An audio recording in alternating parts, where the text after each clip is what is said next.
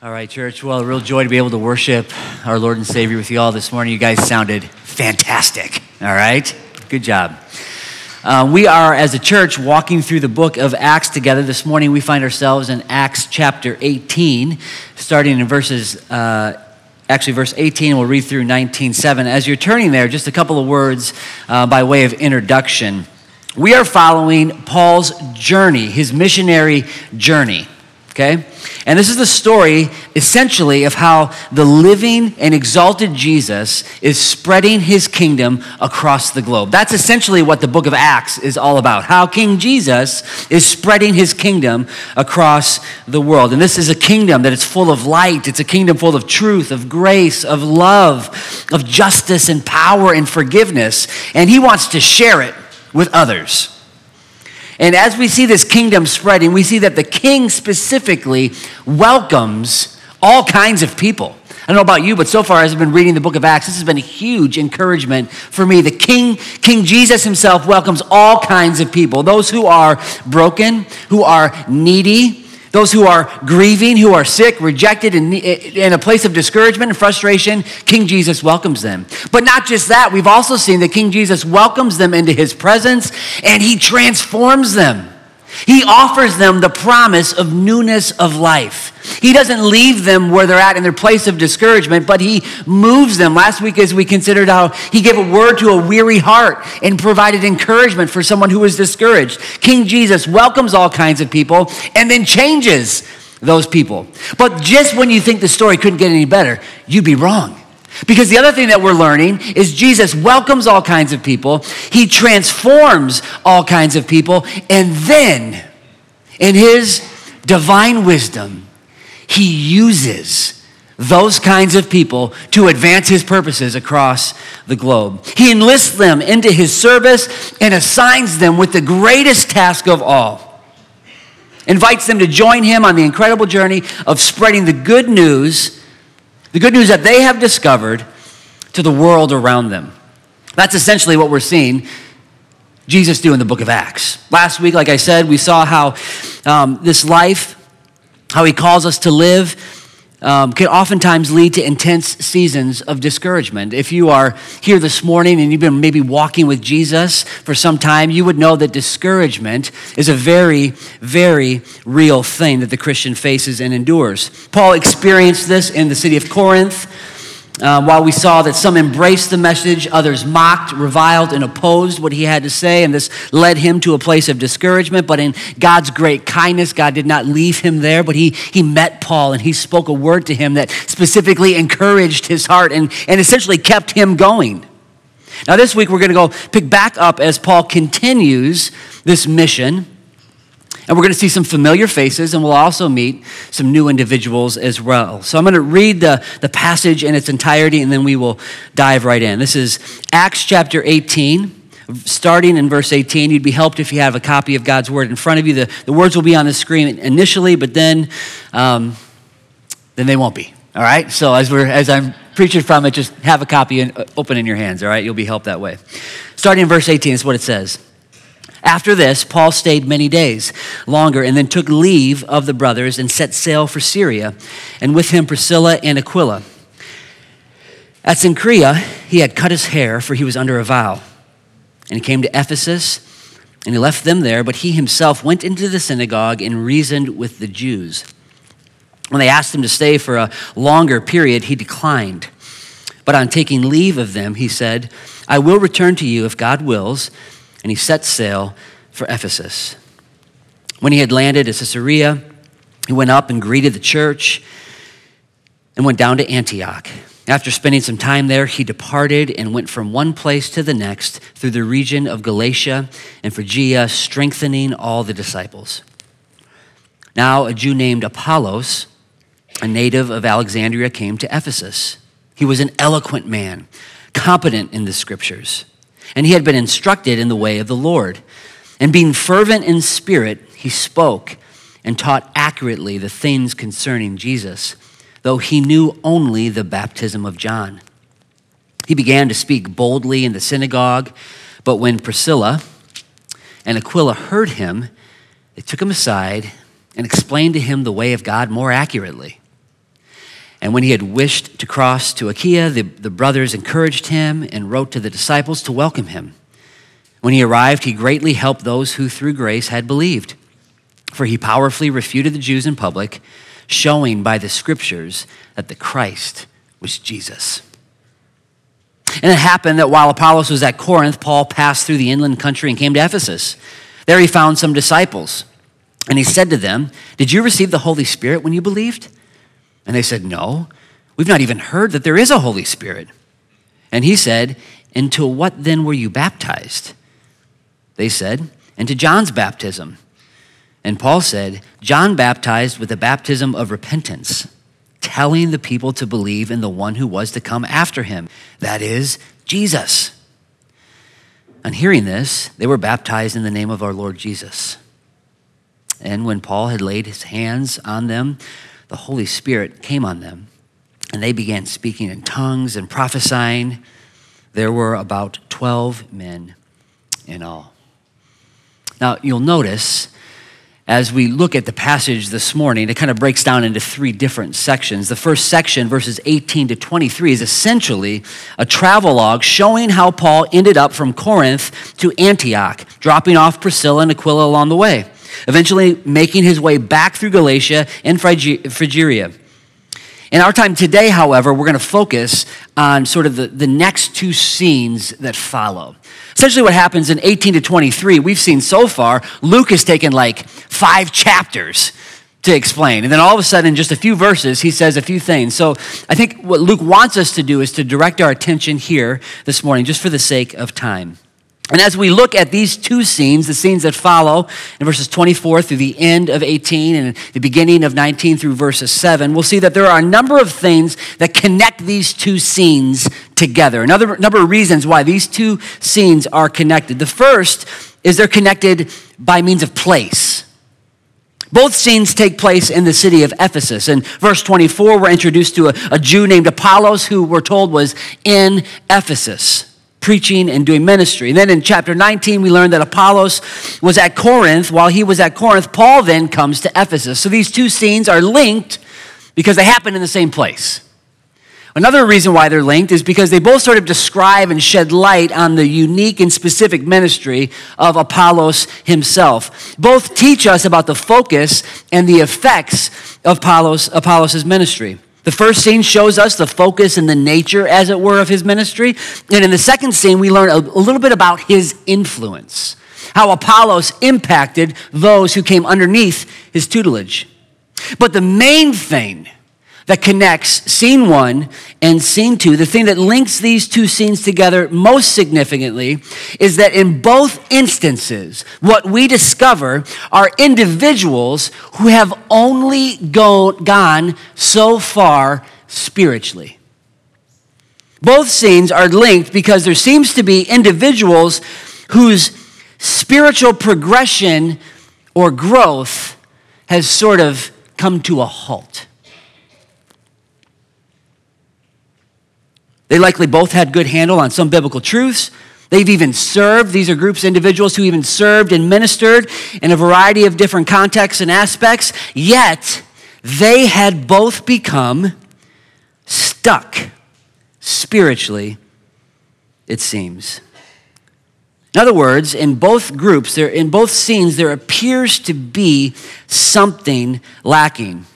They, they have stopped at a point where they were baptized in John, but had not gone beyond the ministry of John the Baptist and deeper into the fullness of the gospel as it is in Jesus Christ.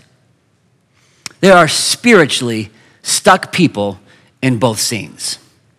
Now, many of us are here today, and you might be able to relate to this on one level or another. Perhaps you can, even today, relate to this passage. It, it, reveals to us that while we are, maybe have started off on the right foot, that there are different levels of spiritual growth that God would have for us. And what God wants us to do as followers of Jesus is to plunge ourselves deeper and deeper and deeper into who Jesus is. But the reality of stuckness still exists. It still exists. A number of years ago, uh, I got a call. I was at work one day, and this was a long time ago. Got a call from my wife, a frantic call. Now, in our house, usually, I mean, my rule of thumb is if I'm in a meeting or if I'm doing something and I get one call and I can't answer the phone, this might even be before, I don't, I don't want to give it away too much as to who, I don't want you to know who I'm talking about. So I'm trying to reveal that. But, but she, she reached out once. I didn't answer the phone because I was in a meeting. Saw a second phone call come. I thought, okay, I better take this. It was immediately afterwards. So I, I answered the phone and she was completely frantic and very, very concerned. She said, I need you to come home right now. I was like, what, what is happening? What's happening? And as she told me what the crisis was, in some ways, I, I thought maybe it was a joke at first. Um, we have, at that time, we had a, a particular child who loved to be in what's called a jumperoo. Do you guys know what a jumperoo is? It's uh, grandparents do, maybe parents do, but it's like a little contraption. Like it's not like a I don't even know how to describe it. It's like a it's like a bouncy thing that a little child sits in, all right? Like maybe a one year old or a two year old who can't really walk necessarily. They kind of just sit in this thing and they their feet kind of just touch the bottom of the ground and they sort of just, just like, they jump like this, It's up and down, right? And there's one particular child of ours who just loved the jumperoo. In our house, we didn't need a babysitter. We just needed the jumperoo. Just put this individual in the jumperoo, and they were good to go for a while, all right? Easily occupied and well entertained with the jumperoo. Well, this day, the crisis was that this child had gotten stuck in the jumperoo. And it wasn't, I could tell now my wife would not, I mean, she's a very competent and capable individual. She's able to, you know, get them out of the jumperoo if it wasn't a serious thing. However, she had been trying and trying and trying, and she was terrified that something could actually, like maybe blood circulation, it was tight, it was a bad situation. And she called me to come home and to help dislodge him. Oh, I just gave away the gender, sorry. it's just so hard not to do that. To dislodge said child from the jumperoo. So I, I raced home. I, I, don't know how long they had been in there, but they had been there a long time. And the fear, I think, was warranted. Because if that individual had not gotten out of the jumperoo, if they had not gotten unstuck, they would have either been unable to grow or looked ridiculous as they did. It was a significant problem and it needed immediate attention. Now, luckily, I'm glad to report, said child has been, you know, since dislodged, unstuck from the jumperoo. You've probably noticed. Haven't seen a jumperoo walking around the hallways of the church lately, okay? Here's the deal getting stuck spiritually is a problem. It's a very, very real possibility and it is a significant problem to the people of God. What we'll discover in our text as we look at these two different scenes, God wants us to discover and enjoy the fullness of Christ for ourselves as He has provided for us the resources to do just that. God does not want you this morning to stay stuck. And good news for us, He's given us precisely what we need that we can go on and grow in our faith in Jesus. Now, here's the deal. As you might think of what are those resources? How does God do this? How does God allow us to go beyond the point of stuckness? Well, I'll give you a hint, and you might see it in our mission statement on our website. The truth of the matter is, it takes a whole church to form whole disciples. What we want to see happen here at Parkview East is that God would be glorified as we make disciples of each other and of our community. And in order for that to happen, He enlists the help and the service of the entire congregation. And that's what we'll see just as we walk through this text. Scene one Apollos in Ephesus.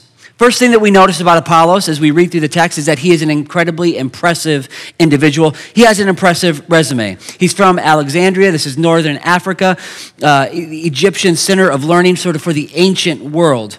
In this city, there would have been a huge Jewish population at the time. This would have been the birthplace of the Septuagint. It was home to some great thinkers and scholars that were contemporaries of Jesus. It was home to the greatest library in the world. It was a great place to be from. And that's where Apollos is from. We also learn, as we learn about him, is that he was an eloquent man. He was a man who was strong in speech, likely a student in the line of Aristotle. He was the, the type of one that could speak, and when he did, he would hold your attention. He was also, we learn, competent in the scriptures. He was instructed, as it were, in the way of the Lord. He was a man who knew his way around his Bible. He understood scripture. He was also, goes on to say, Luke tells us, fervent in spirit. The language would say he was full of spirit. So as he spoke, now this is what made him such an effective preacher. As he spoke, he had the ability to communicate. He had the knowledge in his head to communicate stuff that was important. And when he did, he could speak in such a way that power and passion filled his speech. I mean, he was an effective preacher. He spoke and taught accurately. He had a lot of good stuff to say. He was spot on about it. He was a man who was incredibly gifted. He was the type of individual that if you were to start a ministry, if you were to plant a church, you would want Apollos on your side. You'd want him on your team. He was impressive. But the other thing that we learn about Apollos is not just was he impressive, he was also incomplete. He was an impressive individual to be sure of it, but he was also spiritually immature he was stuck. He was stuck. We're told that he was doing ministry, that he was, as he was, that he was quickly noticed. Priscilla and Aquila, we got introduced to them last week. They show up on the scene. Remember their fellow tent makers who had met Paul in Corinth and when they had joined him in ministry, they, they follow him to Ephesus and Paul leaves them there. Shortly after arrival, they, they encounter Apollos doing his thing, preaching the word. He's a gifted preacher, preacher. He immediately catches their attention. He's in the synagogue speaking boldly, and as they're listening to them, they begin to see and understand that something about his teaching is, well, off. There's something off about it. I can just imagine sort of how the scene plays out. Uh, Apollo standing before the crowd, eyes of those listening wide open as they hear the words rolling off of his tongue. And about this great prophet who, who came specifically John the Baptist and all that he said and what he meant. After he's finished, the crowd begins to scatter, and Priscilla approaches him quietly, alone, and asks what his plans are for lunch. Why don't you come on over, Apollos? Got a nice spread. Sit down with me and my husband. Let's, let's get to know one another. So, Apollos follows him home. They break bread, they have fellowship, and they began to open up the reality of the riches of Jesus Christ himself. They become his instructors. They, they point him to the glory of Jesus Christ. And there, in their home, Apollos discovers for himself the real Jesus. The light begins to shine on his soul. Now his eyes are wide open to the reality of the risen Christ. And it's at this time, I believe, that he becomes a follower of Jesus. This is amazing. This is amazing. This is an awesome testimony. This is, this is uh, phenomenal in so many ways. Why, why would you say, why, why would I say that it's now that he becomes? This is an area that some scholars sort of debate. Was he a Christian before and just didn't quite spiritually have it all together? Was he really not a follower of Jesus? I think he wasn't a follower of Jesus. Specifically because Luke tells us he only knew the baptism of John. Now, that could mean a couple of things. I think it means that Apollos had knowledge of the plan of God up to the point of John the Baptist, but was not aware that the Messiah who John had come to point to, who John had come to herald, had already come, and his name was Jesus. The reason I think this is because of the way in which Priscilla and Aquila explain the gospel to him. They explain it more accurately. And at the end of the scene, Luke tells us that now he goes and shows the Jews that the Messiah was Jesus. He opens up the scripture, and what Luke says that's unique about his message at the end that he doesn't say at the beginning is he shows them throughout the scriptures that Jesus was the Christ that they were anticipating coming. Then he would go on to Corinth and build the foundation that Paul had laid. So that at, at, the time that Paul would write to the church of Corinth, he would say, I planted, Apollos watered, but God gave the growth. Isn't it amazing as we think about Apollos that a man who was so impressive, that had, was such a gift, who was so knowledgeable, could also have such significant needs? Teaches for us a couple lessons. First scene. Lesson number one Ministry success is not proof of saving grace. What do we learn as we look at Apollos' life? Ministry success is not proof of saving grace. Apollos seems to be quite the minister. Can, can sure draw a crowd. People are drawn to him on the surface. It appears as though he's doing the work. Yet he himself doesn't fully understand the grace of God, the reality of Jesus. He hasn't received the new life in Christ. There's evidence of this, this, this happening that oftentimes we can confuse ministry success with evidence of spirit of saving grace. But Jesus says, don't do it because it, it can be oftentimes very misleading. For example, he says in Matthew chapter 7, says, Not everyone who says to me, Lord, Lord, will enter the kingdom of heaven, but the one who does the will of my Father who is in heaven. On that day, many will say, Lord, Lord, did we not prophesy in your name, cast out demons in your name, and do mighty works in your name? And then I will declare, I never knew you. Depart from me, you workers of lawlessness. There will be many people that look like they're doing the work they even seem to be successful when they do it, but who do not know Jesus. No shortage of examples of that in our day and age as well. Lesson number two knowledge of Scripture does not equal knowledge of God. Say it one more time. Knowledge of Scripture does not equal knowledge of God. When Apollos came to Ephesus, he was a learned man competent, we're told, in the scriptures. He knew his Bible, even taught many things accurately, but he did not know experientially God himself. Didn't know him. This is a terrifying reality. Many of us can equate knowing. Now, do not take this to say, don't get to know your scriptures, all right? This is not an excuse for you not to have your morning devotions, not to read through the Bible in a year. This is not an excuse for you not to do that. But don't confuse the two. Knowing your scriptures does not necessarily equal knowing your Jesus. You can know a lot about Jesus and not know Jesus. There are many people that I have met who have similar doctrinal convictions. They could be spot on biblically and theology, but they have not one ounce of evidence of God's grace at work in their life. This is a reality. It's a sad, terrifying reality.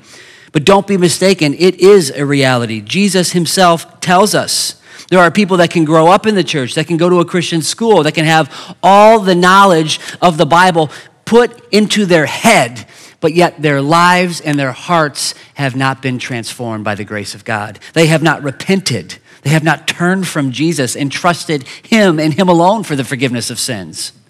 There are individuals who did great work. John Wesley, baptized, confirmed, and ordained before he was converted. Thomas Chalmers, exact same thing. Knowledge and passion, while they are useful gifts, aren't enough for Christian ministry. We must know Christ and Christ crucified. Point number three it takes a whole church. It takes a whole church. As we consider and think about what we long to see God do in the midst of our church, throughout our community, as we desire for his kingdom to spread and transform Iowa City, it takes a whole church. As we think about where you might this morning feel yourself a little spiritually stale, stagnant, or stuck. And you want to think, how do I move beyond? Answer, it takes a whole church. Priscilla and Aquila looked at Apollos and all his impressive resume, and they recognized that his spiritual immaturity was their problem. they took responsibility for his stagnation. They invited him into their house. Let's grab a meal. Let's have lunch. Let's talk about Jesus. Let's grow together in his grace. Now, it's interesting to note that the formula, when we first get introduced to these two characters, we're introduced to them as Aquila and Priscilla. As Luke tells them multiple times throughout the story of Acts. We'll see them appear, Priscilla and Aquila, from here on out. And I think there's a lot of folks who, who believe that Priscilla was the one, maybe, who was really taking some of the initiative here in terms of approaching Apollos and just in ministry in general. And so, all kinds of people. These are tent makers, these are not scholars.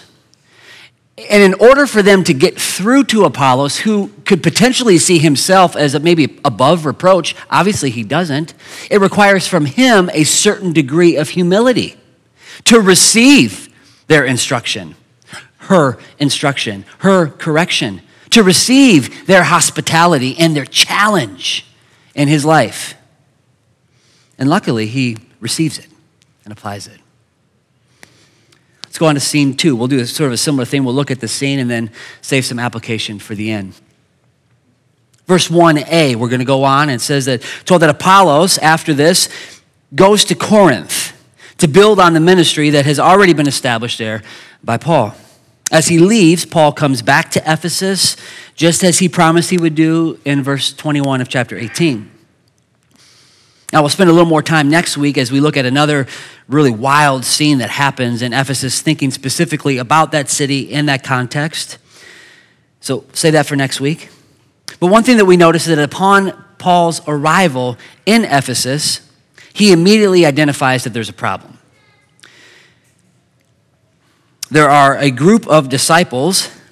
Now, I, I, believe that when Luke uses the word disciples, he's not referring to disciples of Jesus, but rather disciples of Apollos. He, he encounters a group of disciples who I, I don't believe, much like Apollos at this point, have been converted yet.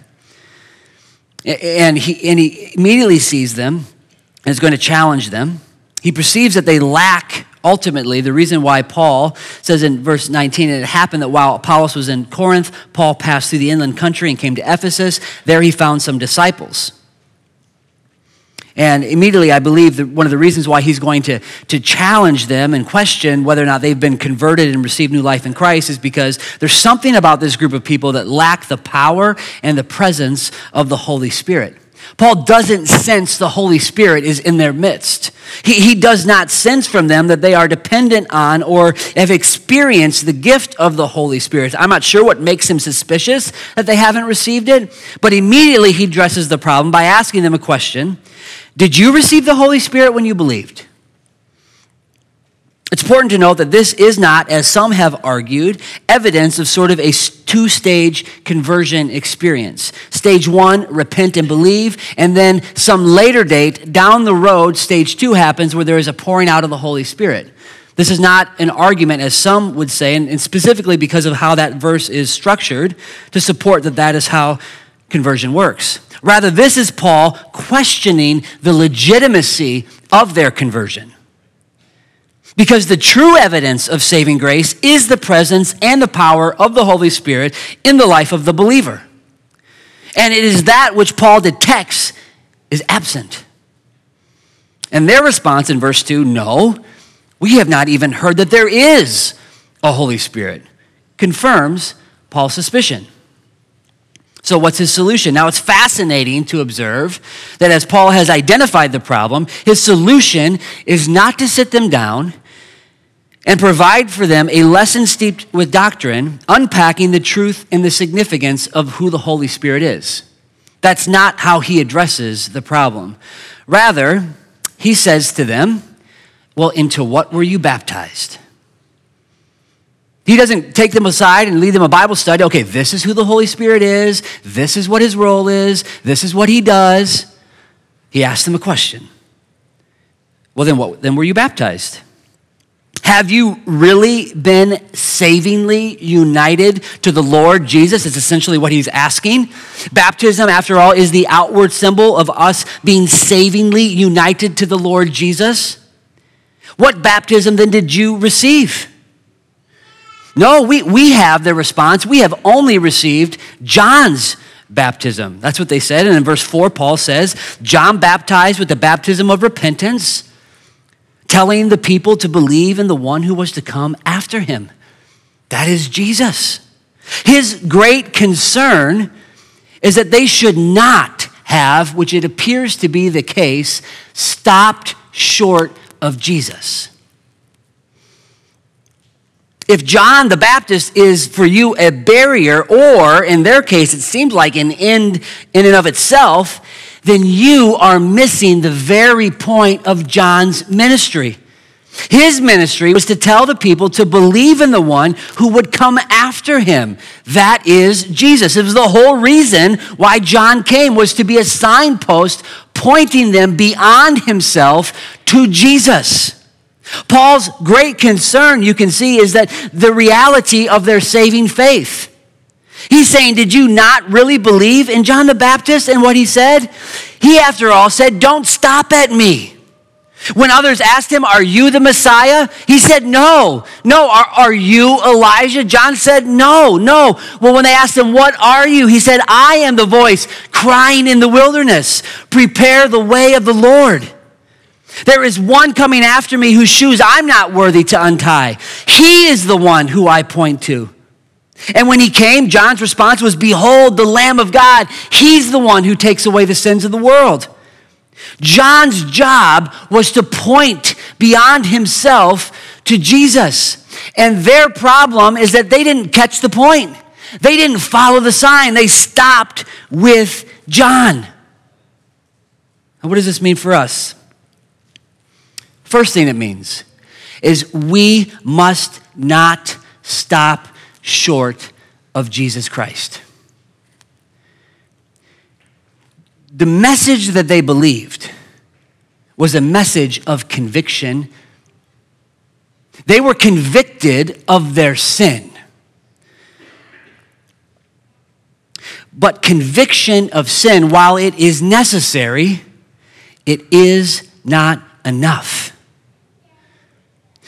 Imagine these 12 listening to John the Baptist who preached the message of repentance. There's no, they couldn't avoid being convicted of their sin. But it is possible, we see, to be convicted of sin and not converted. Case in point. It's, po- it's possible this morning that there are those in our midst this morning who feel, maybe as you read the Bible, maybe as you come to church on a Sunday or you're on other Christians, or, or just maybe throughout your week, feel conviction of sin. Feel Maybe you felt convicted this week. Maybe there's those in our midst this morning who feel like you're at a place in life where you need to see a change.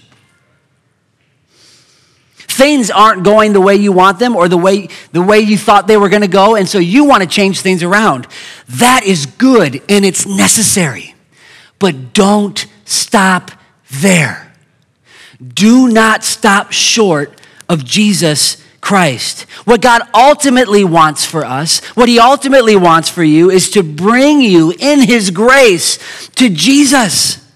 And the Christian life is that of discovering who Jesus really is every single day. In Ephesians chapter 3 8, Paul talks about the unsearchable riches of Christ.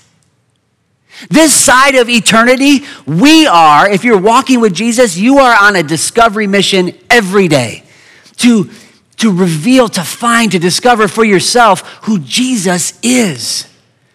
And, and that's what spiritual growth looks like going deeper and deeper into the truth of the real Jesus. This is a group of people who stop short of him. Don't do that. Second thing, what does it mean?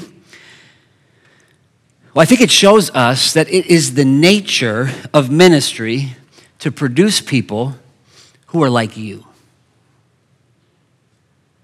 The reason why these 12 disciples, individuals, had problems where the Holy Spirit and John the Baptist were concerned is because they were being taught by Apollos, who had similar, as we just saw in scene one, challenges, similar problems.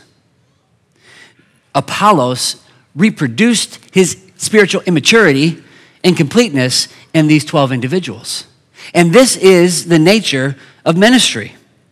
If you have desire to serve in ministry in any way, shape, or form, what you essentially are doing is saying, Follow me.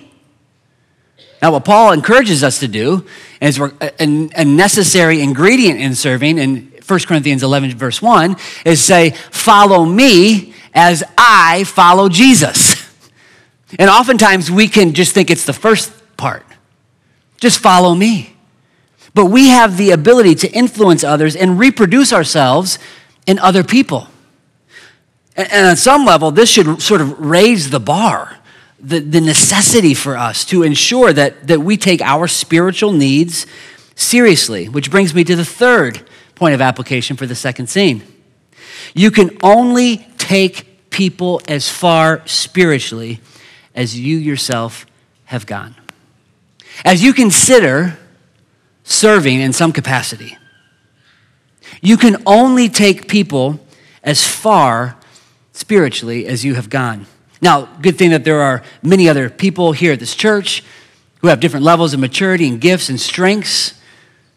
And one of the reasons why it takes a whole church but you can only take people as far as you have gone. Apollos was a learned man, Alexandrian, mighty in the scriptures, fervent in spirit, eloquent in speech, bold in his preaching, yet he was unable to take his students beyond where he himself had gone.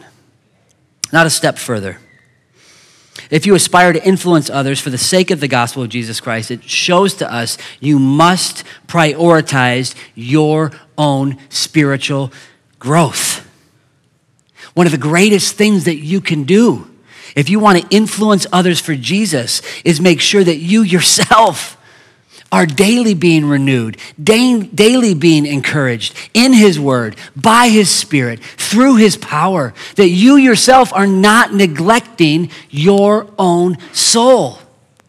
Oftentimes, if you've served in any capacity, you may, and this is totally normal, we can be tempted to think that it's all on what we do, all on what we've accomplished, all on what we know. And we can just think that it, it, it just about, er, it's just about pouring out and pouring out and pouring out.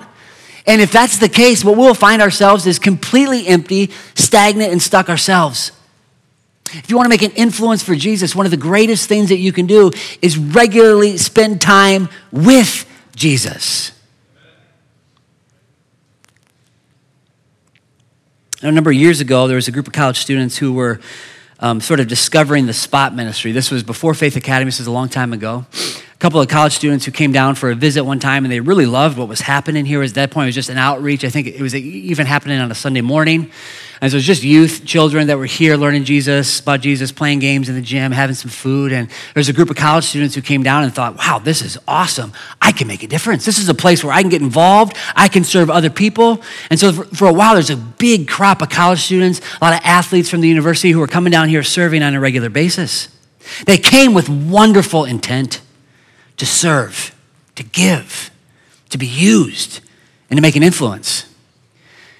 And as they stuck around and hung in there, what was awesome to see was that there was a number of them that began to realize as they sat in the Bible lessons, as they were in a small group opening up God's Word, there was a number of them that realized they can only take the students so far because they themselves haven't gone far enough yet. There's, there's a couple of them that actually gave their life to Jesus. It started by serving Jesus. Now, what is amazing is that you see sort of this hand in hand thing. What happens is if you start to serve Jesus, it should increase your desire to know Jesus. It should reveal to you your, your incompleteness, your immaturity. What are the questions that people are asking me I don't know the answers to?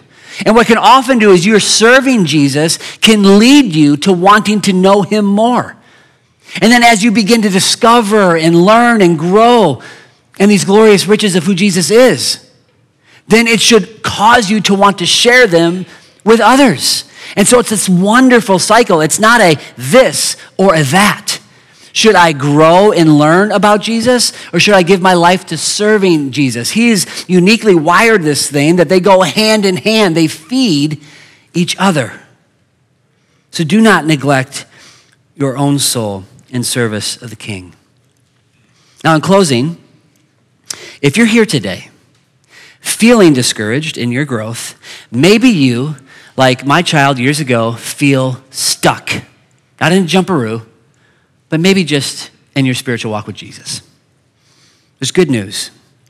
The longing, if you've identified that, that's step one. that you're stuck. Praise God for that. Secondly, if you, if you long to go beyond where you are right now, that's worthy of celebration and praise as well. That's a demonstration of God's Spirit either at work in you or His Spirit at work on you. Another thing you can take heart in is you're likely not alone. Oftentimes we can feel like we got to walk through those doors every Sunday acting as if we've got it all together. Well, the truth is, we come in this door oftentimes exhausted, frustrated, discouraged, and stuck.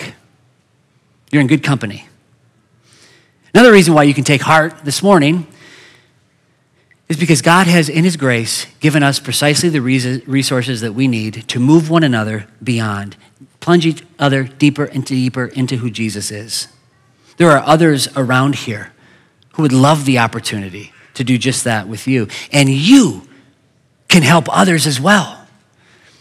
One of the things that Pastor Thomas, excuse me, is working at community groups is he's got a, a, kind of a set of questions. Sean, you could put those up there, I think, if you've got them in the computer. Set of questions, which are sort of related to the sermon every Sunday. You can see them up there. And I believe these are community group leaders available in your app, so you, can, you don't need to write them down. They should be in the Church Center app. Um, but these are sort of just three basic questions that would be great. I think they're going to be up here on Sunday mornings, just on the, on the, on the backdrop. And so um, this would be a great way, just even on Sunday mornings, to discuss and to ask if you're milling around. One of the things I love about East Campus is that we're, it's hard to leave sometimes. That's a good thing. Uh, but if you want to get to know somebody and you want to encourage them deeper in their relationship with Jesus, this is a great place to start, okay? Um, additionally, community groups, these are great questions that can be asked in community groups with the intended purpose of leading and helping one another take a step closer to Jesus, which is essentially, I mean, this is one of the reasons why I get so excited about what, what spiritual growth looks like is we all have the same goal. There's not sort of different levels of spiritual maturity, and we all have different steps and different paths. Rather, every single one of us is on the exact same journey, and our goal is precisely the same to take our next step to Jesus. For some of us, that means entering into his family. For some of us, that means reading our Bible regularly or praying and trusting in him in certain areas of our life. Every one of us has the same goal taking the next step to Jesus. And so we want to be the type of church that, just like these individuals that we saw this morning, look around and we see your discouragement, your stuckness, your incompleteness or immaturity as my problem. And I want you to do that for me as well. Because it takes a whole church to form whole disciples. Let's pray. Father God, we thank you so much for your word and um, just for the example, Lord, that we see here of, of what healthy correction and spiritual growth looks like. Lord, thank you that you have come to us and you offer yourself to us. You give yourself freely to us, Lord, and that all we have to do is receive you. Lord, I pray that you would help us to be the type of church that, that does take one another's spiritual incompleteness as our own problem.